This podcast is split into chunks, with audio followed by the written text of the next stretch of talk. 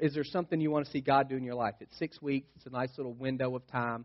Sometimes for me, um, I think of people I know who are far from the Lord and think, I'm just going to pray for them. Every time I don't drink a sweet tea, which it would be a lot, I drink it every lunch. And so I just think in my mind, it reminds me of this person because I'm ordering water instead of that. And I'm just going to say a prayer for them. If there's something that you want to see God do in your life and the life of somebody you love, Lent can be a great way of focusing your um, focusing on that a little bit as well. So just a couple of things for you to think about um, leading up to Ash Wednesday. Last week we looked at Cain and Abel. They're the two kids of Adam and Eve. They both bring an offering to God. Cain and his offering is rejected because he gave some of what's left. Abel is accepted because he gave the best of the first. Cain still has a chance. God says, hey, listen, you can fix all this. Cain doesn't respond to God's instruction, to this corrective word from God. He continues to get angry and angry and angry and angry, and so he kills his brother, and then he lies about it. And what God does as judgment is he sends him away. He says, You're going to be a restless wanderer on the face of the earth, and that's where, where we're going to pick up. I'm going to read a lot of names. I apologize. They're just they're not good names. So we'll just muddle through them together. Cain lay with his wife. She became pregnant, gave birth to Enoch. Cain was then building a city, and he named it after his son Enoch. To Enoch was born Irad, and Irad was the father of Mehujael, and Mehujael was a father of Methushael, and Methushael was a father of Lamech. Lamech married two women, one named Adah and the other named Zillah. Adah gave birth to Jabal. He was the father of those who live in tents and raise, raise livestock. His brother's name was Jubal. He was the father of all who play the harp and the flute. Zillah also had a son, Tubal Cain, who forged all kinds of tools out of bronze and iron. Tubal Cain's sister was Naamah. Lamech said to his wives, Adah Zillah, listen to me. Wives of Lamech, hear my words. I've killed a man for wounding me, a young man for injuring me. If Cain is avenged seven times, then Lamech 77 times. We're going to stop here. We'll look at Cain's family tree, not very glorious there. Yes, he married his sister. There were no other options at that point. According to Genesis 5 4, Adam and Eve had many sons and daughters, and they married each other. So that's that. He married his sister. That's a question people often have. Who was Cain's wife? You see his continued rebellion. God says to him, You're going to be a restless wanderer. You're going to be a nomad. And what does he do? He builds a city. The opposite of being a restless wanderer. He just says no and he builds a city. He names it after his son. You see this persistent wickedness, this persistent rebellion in Cain, and it culminates in that last generation of his that we, or the second to last generation that we read about, Lamech. Uh, he's the epitome of of wickedness and evil in Cain's family tree. He introduces polygamy to the world. He marries two women that goes totally against uh, God's under, the understanding of marriage that we read in Genesis 2. For this reason, a man uh, will leave his father and mother, be united to his wife, two will become one flesh. Polygamy doesn't fit in that understanding. He introduced it. You may say, well, I know David had multiple wives. M- many men in the Old Testament had multiple wives, and God doesn't seem to come down very hard on them. That's a true statement. He does not. I don't know why.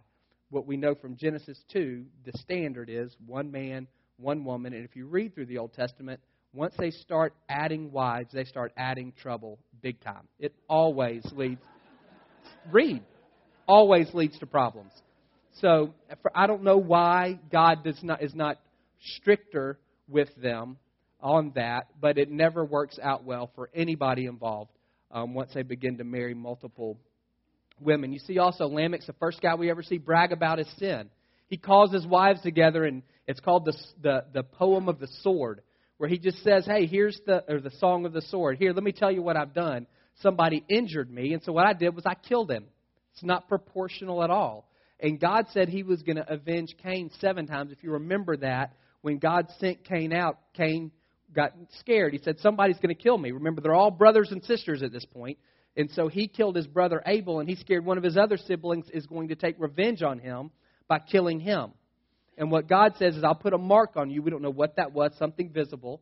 And if anybody kills you, I will avenge you seven times. God is saying that. And so this protect this this idea of seven times vengeance uh, for Cain, it, it's mercy in the midst of judgment for Cain. It's saying, I'm going to protect you even as I send you out. Lamech doesn't understand it at all. He sees it as some type of badge of honor and says, if Cain is seven times, and for me it's 77, and God doesn't have to avenge me, I'll avenge myself. It's this arrogant, boastful, wicked heart that's exposed in this song of the sword. So that's Cain's family tree. Now, verse 25, we'll look at Seth's family tree. Adam lay with his wife again, and she gave birth to a son and named him Seth saying, God has granted me another child in place of Abel since Cain killed him. Seth also had a son and named him Enosh. At that time, men be- began to call on the name of the Lord. This is the written account of Adam's line. When God created man, He created him in the likeness of He created them in the likeness of God. He created them male and female and blessed them. And when they were created, He called them man. That word man is, is Adam. When Adam had lived 130 years, he had a son in his own likeness and his own image, and he named him Seth.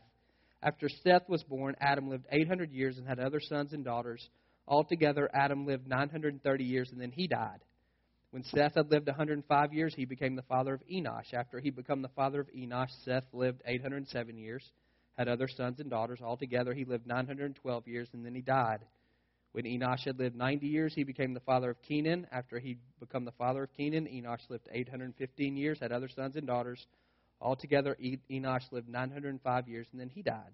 When Kenan had lived 70 years, he became the father of Mahalalel. And after he became the father of Mahalalel, Kenan lived 840 years, had other sons and daughters. Altogether, Kenan lived 910 years, and then he died. When Mahalalel had lived 65 years, he became the father of Jared. And after he became the father of Jared, Mahalalel lived 830 years and had other sons and daughters.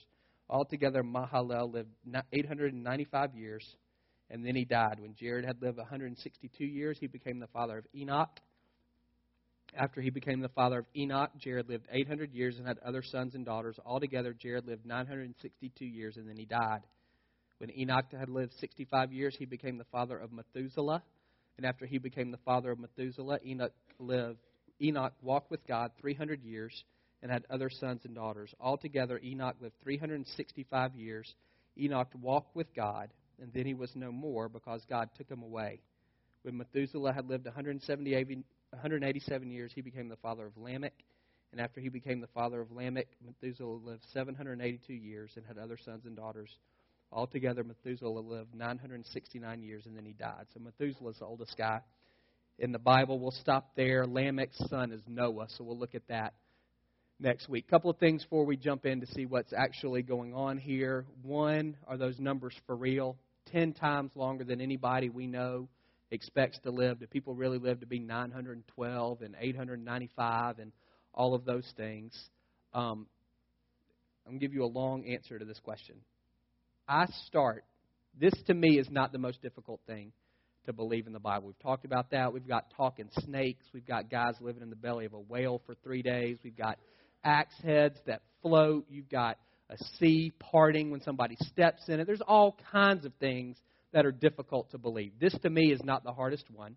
Uh, when I read anything in the Bible and it kind of makes me go cross eyed a little bit, what I think about is God becoming a man living, dying for my sins, being resurrected on the third day, and not just being resurrected on the third day, but actually calling it beforehand. Hey, I'm going to die, and this is how I'm going to die, and then I'm going to come back. And if I believe that, then the rest of it's not that hard for me. If I can believe that, that most significant miracle in the, in the history of the world, I'm basing my life on that. It's not very hard for me to say, yeah, somebody lived 930 years. And this would be my encouragement to you. If this is if that's difficult for you, life, death, resurrection of Jesus, that's the most significant issue facing any of us as men and women. That's the question that all of history pivots on, and it's a question that your personal life will pivot on as well for all eternity. If you wrestle with that, I would encourage you, six weeks of Lent, it's a great time to kind of dig in and say, you know what, I want to finally answer this question for myself. I'm going to take some time and I'm going to answer it. I'm, I'm going to watch a little less TV and spend a little bit more time on this. Here's a couple of things that you can do. There's this book. It's called The Case for Christ. It's by a guy named Lee Strobel. He was a um, journalist, I think, for the Chicago Sun Times. Was not a believer and kind of went on this little investigative search. And he winds up being a Christian. Everything is not that nice and neat, but when it is, you get a book out of the deal. So that's him. You can read that. That video link is about, it's a 70 minute video of the content of that book. If you don't want to read, you can watch it. It's just, it, it'll maybe get you thinking. The resurrection is one of the best attested miracles uh, in history.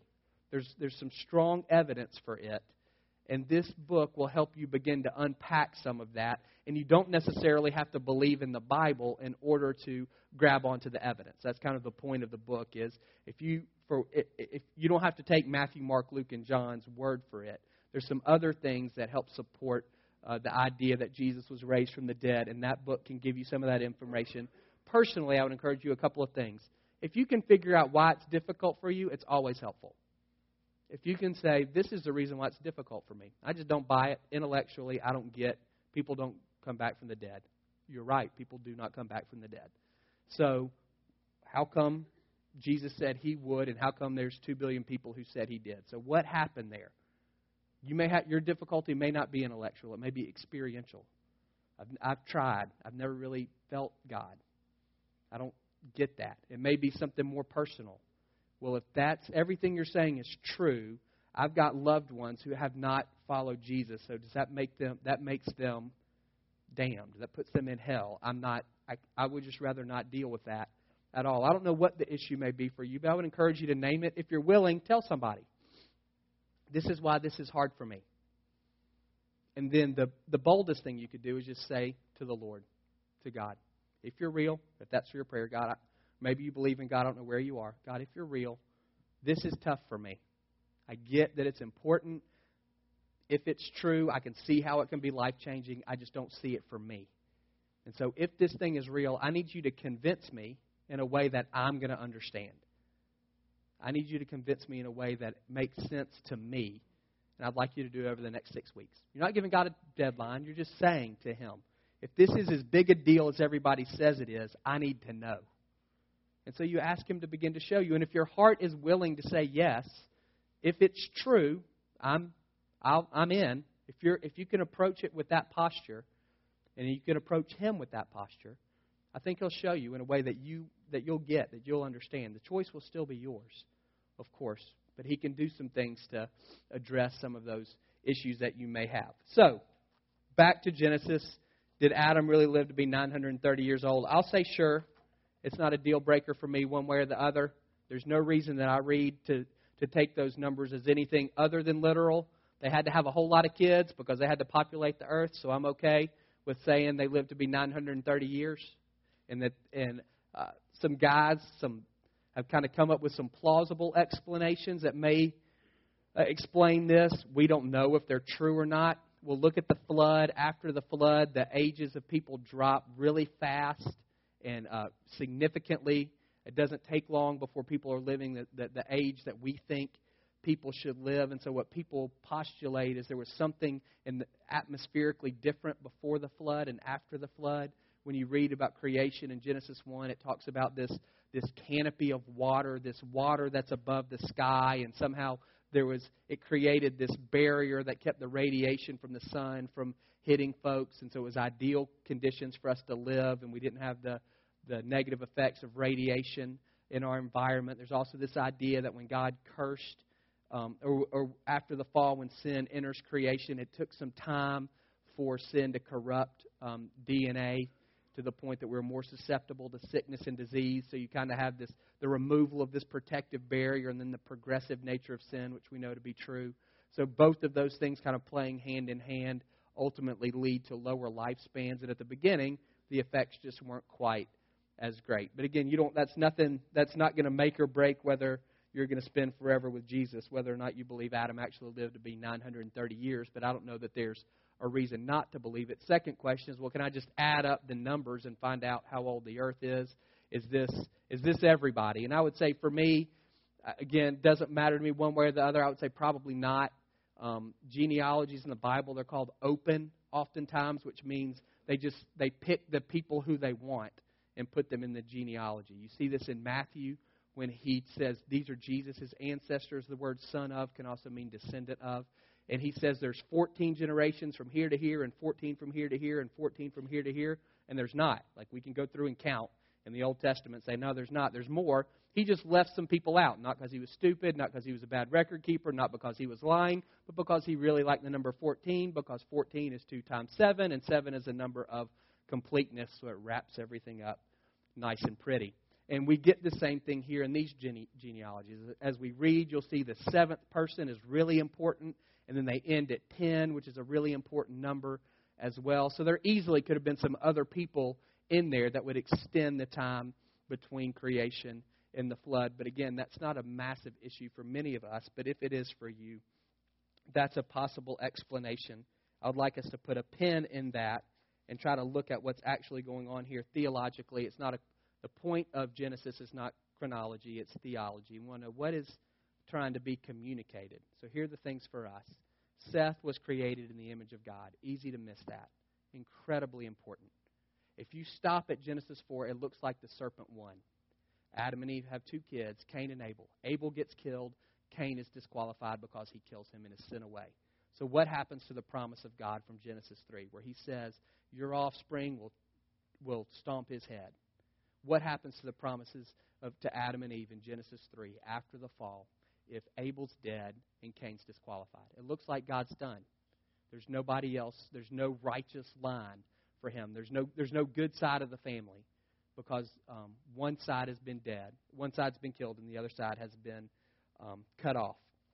Seth's birth says, hey, God's still at work. That's why when you read chapter 5, it sounds like it's going all the way back to chapter 1.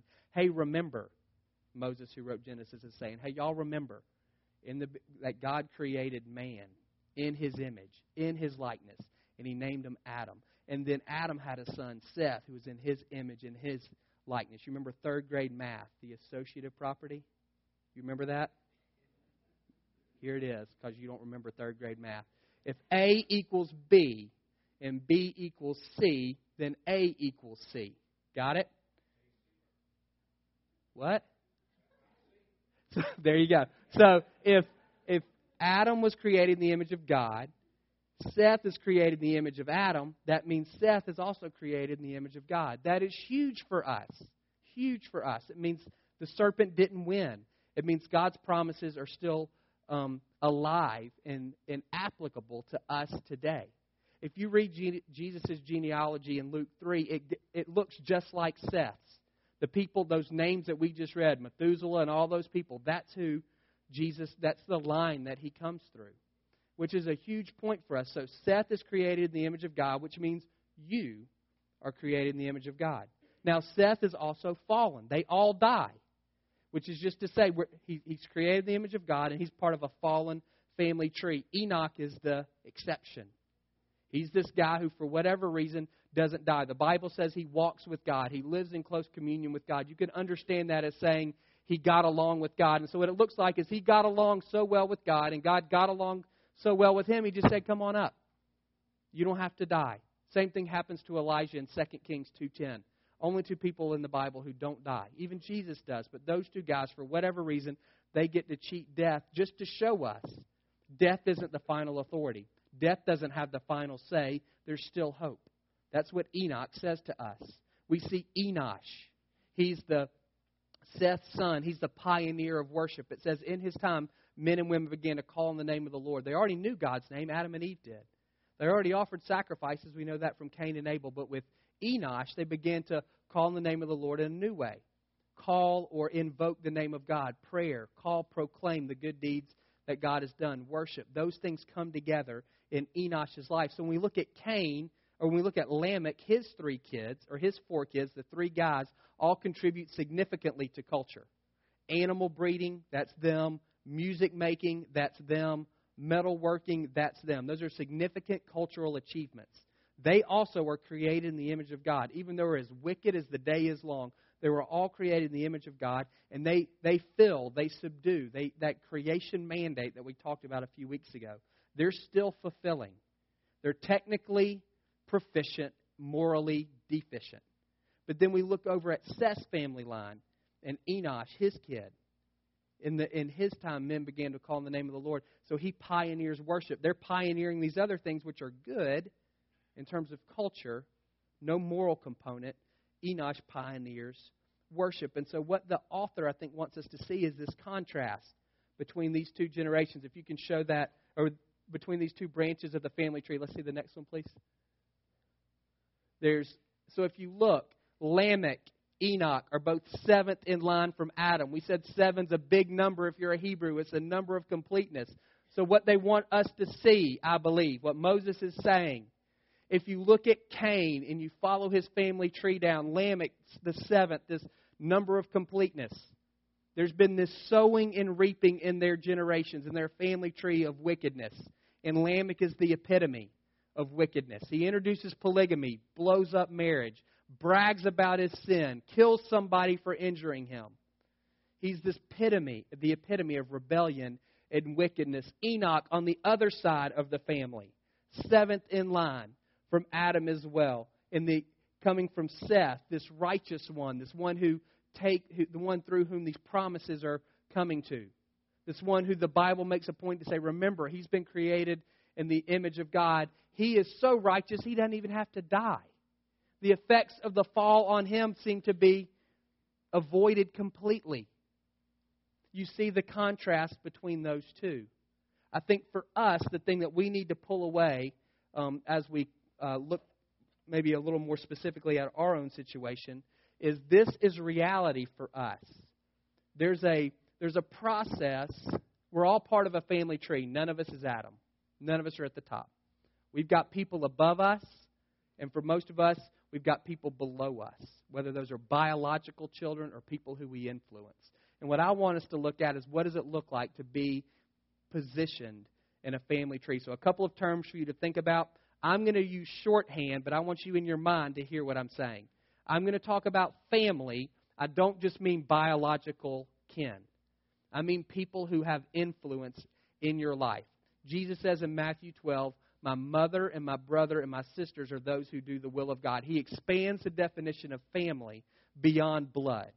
So I'm going to say family just for the sake of being brief, but what I want you to hear is everyone, I'm going to say above you, whether that's in age or position, who's influenced your life. It's going to be your parents. For those of you who knew your grandparents, it's going to be them most likely. Coaches, teachers, it may be mentors you had, people who you would say I've given to you. So when I say family, that's what I want you to hear.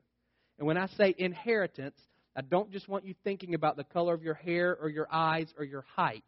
I want you thinking beyond the things that have come to you genetically to everything that you have received.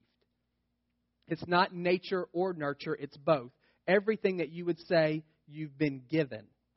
So when I say your inheritance from your family, that's what I want you thinking about. Family, everyone who influenced me, and everything that I've received. And one of the things for us to recognize is the stuff that we've received, it's a mixed bag.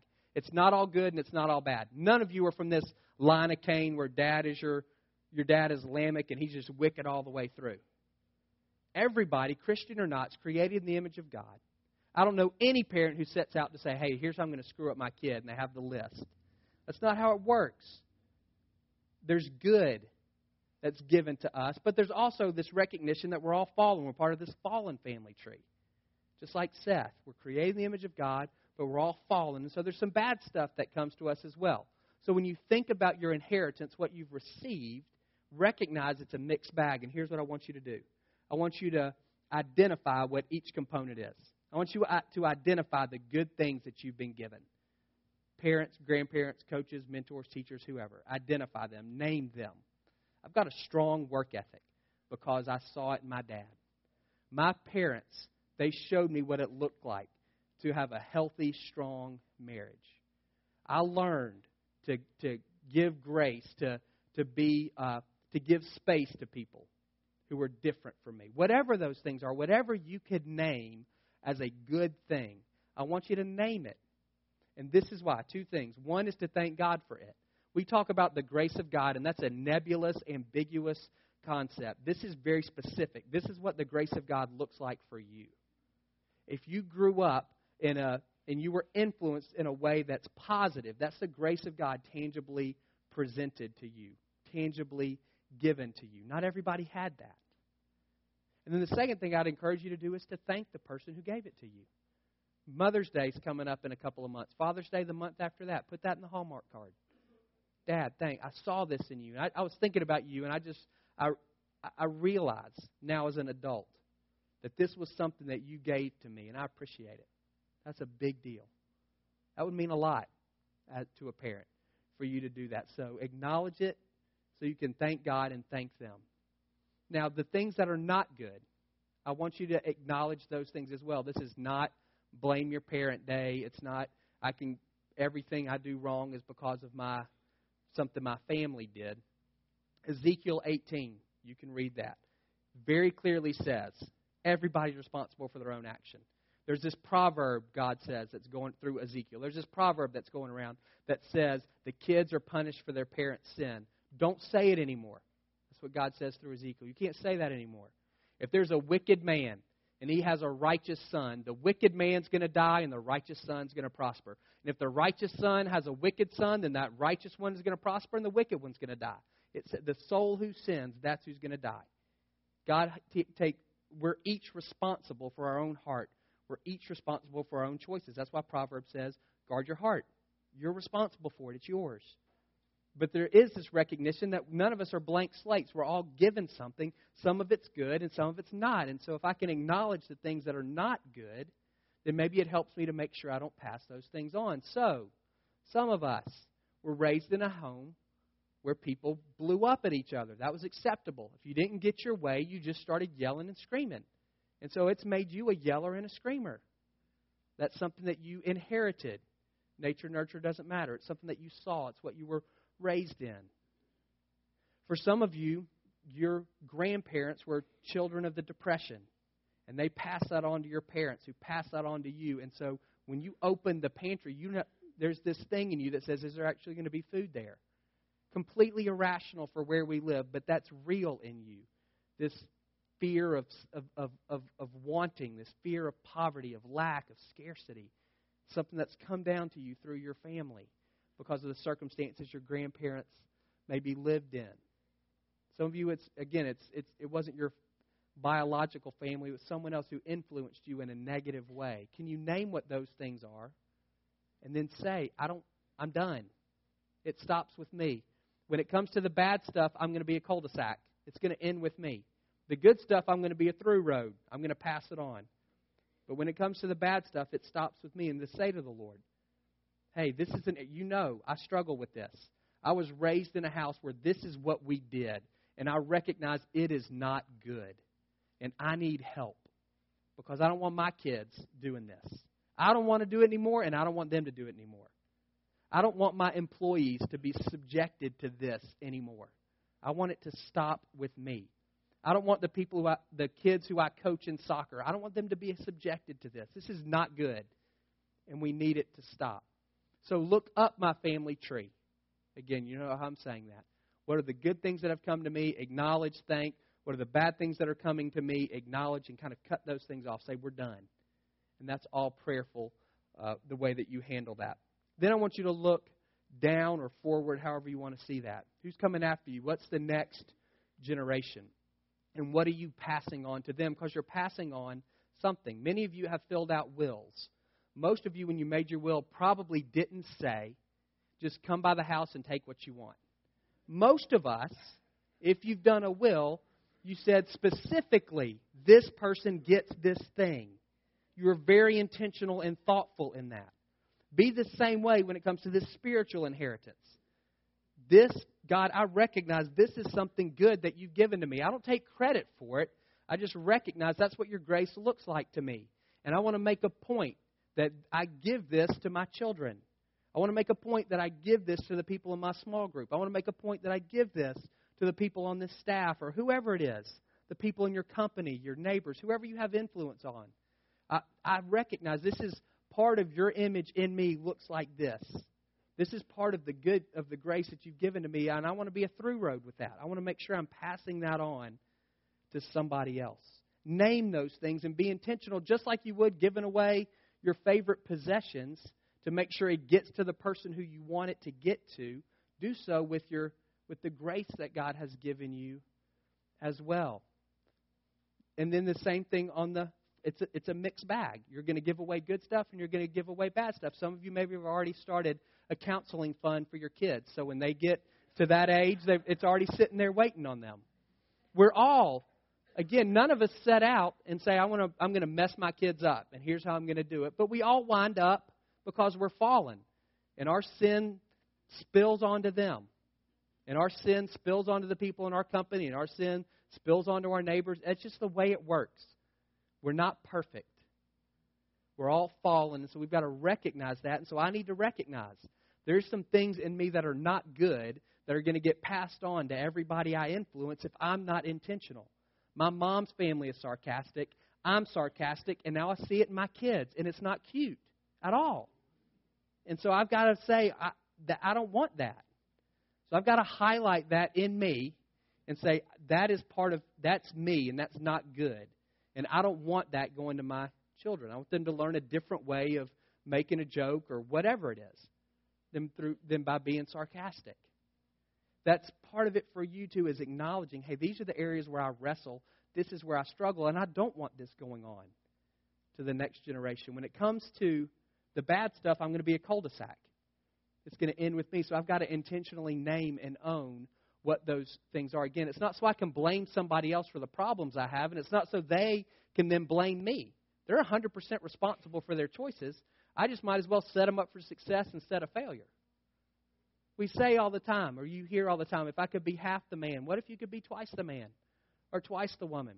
That's what Elisha says to Elijah. Remember, Elijah's the one who's translated into heaven. One of two people in the universe for that to ever happen for doesn't die. And Elisha doesn't say, well, if I could just be half the man, twice, what does that even look like? Twice the man. If you read their stories, Elisha, Elijah performed eight miracles, Elisha performed 16. It's just a little picture there. Some of us have been given five talents, some two, some one. We've all been given something. And the question is, what are we doing with that?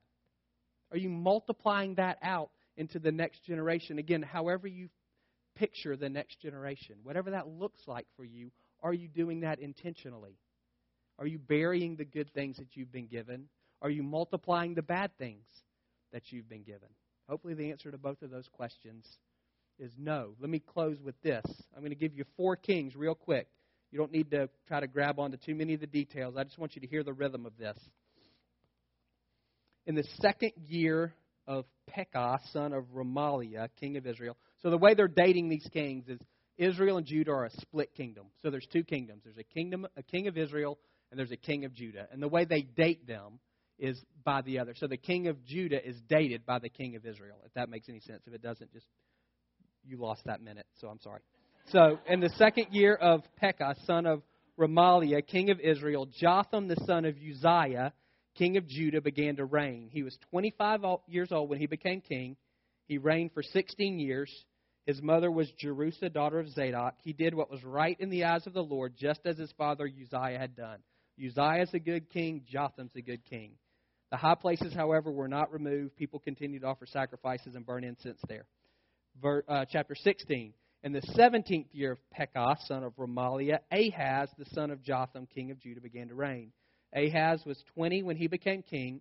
He reigned in Jerusalem 16 years, unlike David, his father, and David would have been his great, great, great, great, great, great, great grandfather. Unlike David, his father, he did not do what was right in the eyes of the Lord his God. Walked in the ways of the king of Israel, sacrificed his son in the fire, following the detestable ways of the nations the Lord had driven out before the Israelites, offered sacrifices, burned incense at the high places on the hilltops and under every spreading tree. So Uzziah, good king, has, has Jotham, good king, whose son Ahaz is a bad king. Over to chapter 18, the third year of Hoshea, son of Elah, king of Israel, Hezekiah, the son of Ahaz, king of Judah, began to reign. He was 25 when he became king. He reigned for 29 years. He did what was right in the eyes of the Lord, just as his father David had done removed the high places, smashed the sacred stones, cut down the Asherah poles, broke into pieces the bronze snake Moses had made. For up to that time, the Israelites had been burning incense to, to it. He trusted the Lord, the God of Israel. There was no one like him among all the kings of Judah, either before or after. He held fast to the Lord and did not cease to follow him. He kept the commands the Lord had given Moses, and the Lord was with him. He was successful in whatever he undertook. Now, verse chapter 21 Manasseh was 12 when he became king, reigned for 55 years. He did evil in the eyes of the Lord, following the detestable practices of the nations the Lord had driven out before the Israelites. He rebuilt everything his father Hezekiah had destroyed. He erected altars to Baal, made an Asherah pole as king as Ahab, king of Israel, had done, bowed down to all the starry hosts and worshipped them, built altars in the temple of the Lord, of which God had said in Jerusalem, I will put my name. In both courts of the temple of the Lord, he built altars to all the starry hosts. He sacrificed his own son in the fire, practiced sorcery and divination, consulted mediums and spirits. He did much evil in the eyes of the Lord, provoking him to anger. So, recap Jotham, good king, has Ahaz, bad king, has Hezekiah, one of the greatest kings, has Manasseh, one of the worst kings. It makes you say, as a parent, possibly, do I even matter? Does it matter? In a sense, the answer is no, it doesn't matter at all. Because everybody makes their own choices. What it says to me is your inheritance does not determine your destiny, your choices do. Your response to God determines your destiny, not your inheritance. You can live beyond it if it's negative. And if it's positive, you can squander it. You can't rest upon it. The question is always, what are you doing with what you've been given? If you've been given lead weight that's just that's around your neck, holding you back, dragging you down. Well, what are you going to do about it? Are you going to get rid of it? Are you going to gripe? Are you going to moan? Are you going to complain? Are you going to pass it on to the others who you are influencing? If you've been given something incredible, five talents, well, what are you going to do with it? Are you going to multiply it into the next generation? You're going to squander it? You're going to hoard it? What are you going to do? What this shows me, this reign, just of four kings, is our influence on others is always limited.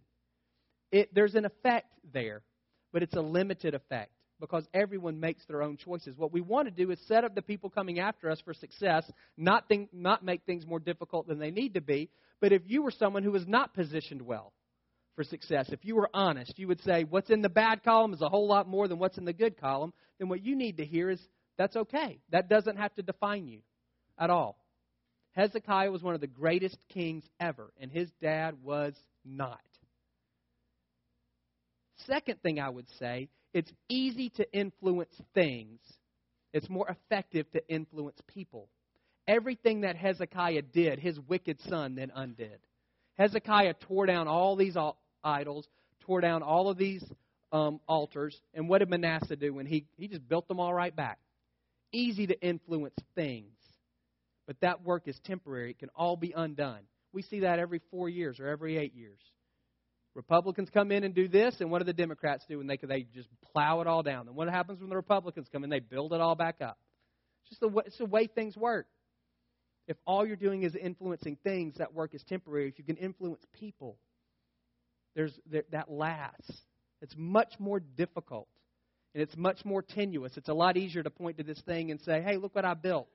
It's a lot harder to look at kids or to look at people in your small group or to look at employees and say, I, I kind of helped shape them a little bit. Sometimes I want to claim them, sometimes I don't. It's a lot harder to do that with people, but that's what lasts if you can grab on to that. So as we close, I just want you thinking about those several things. Look up your family tree. What's there? What's been given to you? What are you doing about it? Then look out. Look down your family tree. What are you giving away? Are you, are you happy with it? Is it good? If you had to write it out, just like you wrote out your will, if you had to write out what you were passing on, would you be like, yes, this is, I'm, I'm, I'm, I'm good with this. I'm happy. And if you're not, if you are wonderful, if you're not, what are you going to do about it? Don't feel heavy or guilty.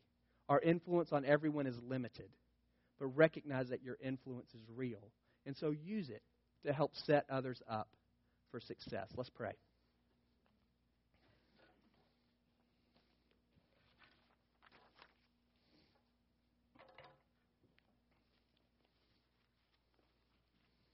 God, most of the time we thank you for putting us in family. Sometimes we wish you wouldn't. But we're all influenced by others and we influence others. And that's a reality. For some of us, we don't recognize the influence that we have on other people. You've given us five talents, but we don't think, we, we just don't recognize it. So, a couple of things, God. I pray for folks who, if they were honest, would say, I, got a, I, I drew a bad hand. God, I pray today you would set them free from that and things that have weighed them down. God, that they would walk out of here delivered from things that they've seen in their family or that have been put upon them by people in positions of influence. God, people who, if they were honest, would say, I, I drew a great hand. Charmed life, blessed life.